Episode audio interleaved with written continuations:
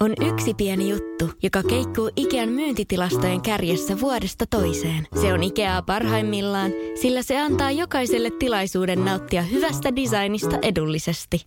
Pyörykkähän se! Tervetuloa viettämään pyörykkäperjantaita Ikeaan. Silloin saat kaikki pyörykkäannokset puoleen hintaan. Ikea. Kotona käy kaikki. Pyörykkäperjantai!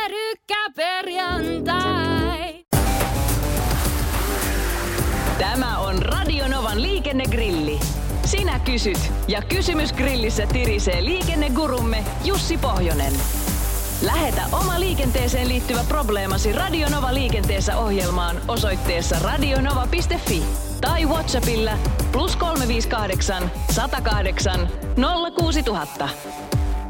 Sirpa soitteli tuossa tuokio sitten, kun oli törmännyt kolmostiellä Hämeenlinnan väylällä erikoiseen tilanteeseen. Moottoritien toisessa la- laidassa oli 120 rajoitusmerkkiä, toisessa laidassa 100 rajoitusmerkkiä. Saatiinpa sitten WhatsAppin kautta myös kuutostieltä.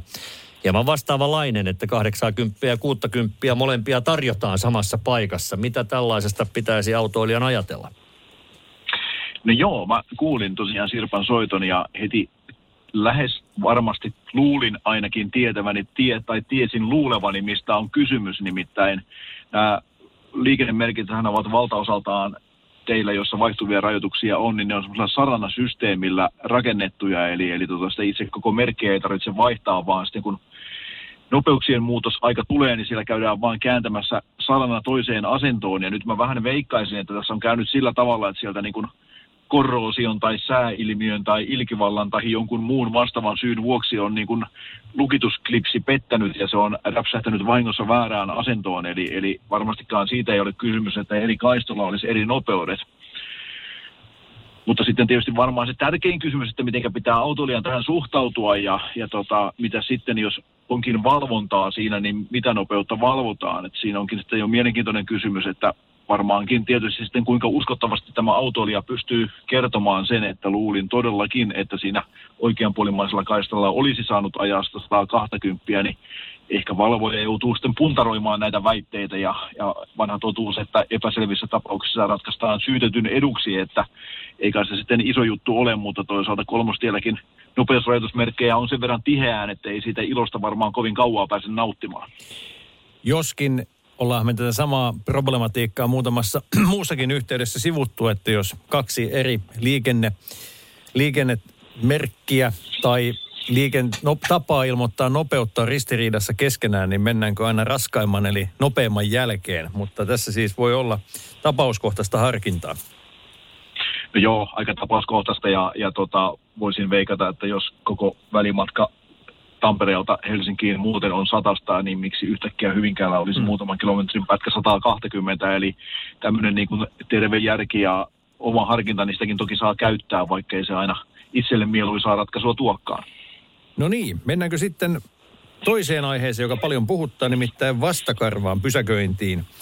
Jaana-Liisa kysyy meiltä, voiko yksisuuntaisen kadun oikeaan reunaan pysäköidä niin, että auton nokka osoittaa kohti vastaan tulevaa liikennettä?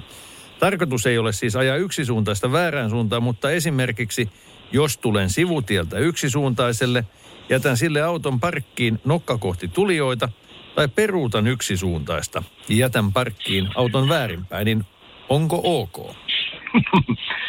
Nyt on tuota, käytetty kaikki aivonystyrät kyllä varmaan kysymyksen laatimiseen, nimittäin on aika mielenkiintoinen kysymys, koska tämä, tässä lieni siis kysymys, eikö näin ollut, että oikea laitaan parkkeeraamisesta? Niin, koska voiko, tieli...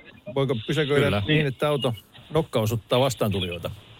Joo, koska tota, nythän tieliikennelaki kun muuttui, niin se antoi mahdollisuuden siis kaksisuuntaisella kadulla parkkeerata sinne vasempaan reunaan ikään kuin vastakarvaan, mutta nythän siitä ei ole kysymys, vaan on yksisuuntaisen kadun oikean reunan vastakarvasta ja Joo, enpäs nyt sitten näistä tapauksista osaa sanoa, että jos sivutieltä tulet ja käännät ikään kuin sinne nokan kohti tulevaa liikennettä, niin katsottaisiko se niin kuin vastakarvaan ajamiseksi ja sitä kautta siihen voisi puuttua ja joutua käpälälautaan.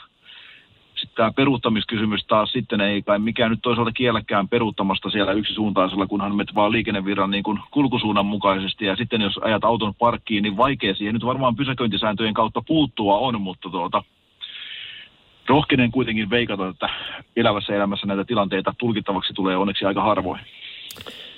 Mutta siis ilmeisesti ok. Otetaan vielä yksi, koska näitä on tullut kosolti ja sunnuntaina sitten loput. Hei, olisin kysynyt, millaista yhdistelmää saa ajaa C-kortilla? C-kortilla, eli siis kuorma-autokortilla suomeksi sanottuna, no sillä ei kovin kummoista yhdistelmää saa ajaa, eli kuorma-autoon voit kytkeä tämmöisen kevyt peräkärryn, mutta sitä isommat peräkärryt vaatii sitten jo vähän jäykempää korttia, eli, eli käytännössä niitä E-kirjaimia sinne C jälkeen. Eli tota, kevyt kärryä voi vetää pelkällä C-kortilla. Radio Novan liikennegrilli. Lähetä kysymyksesi osoitteessa radionova.fi tai Whatsappilla plus 358 108 06000. tulee sitä vaikuttavaa mainontaa. Nimittäin tässä kerrotaan Vaasan sähkön vaikuttaja sähkösopparista, jolla voit vaikuttaa sähkölaskuusi. Vaikuttavaa, eikö? Vaasan sähkö.fi kautta vaikuttaja.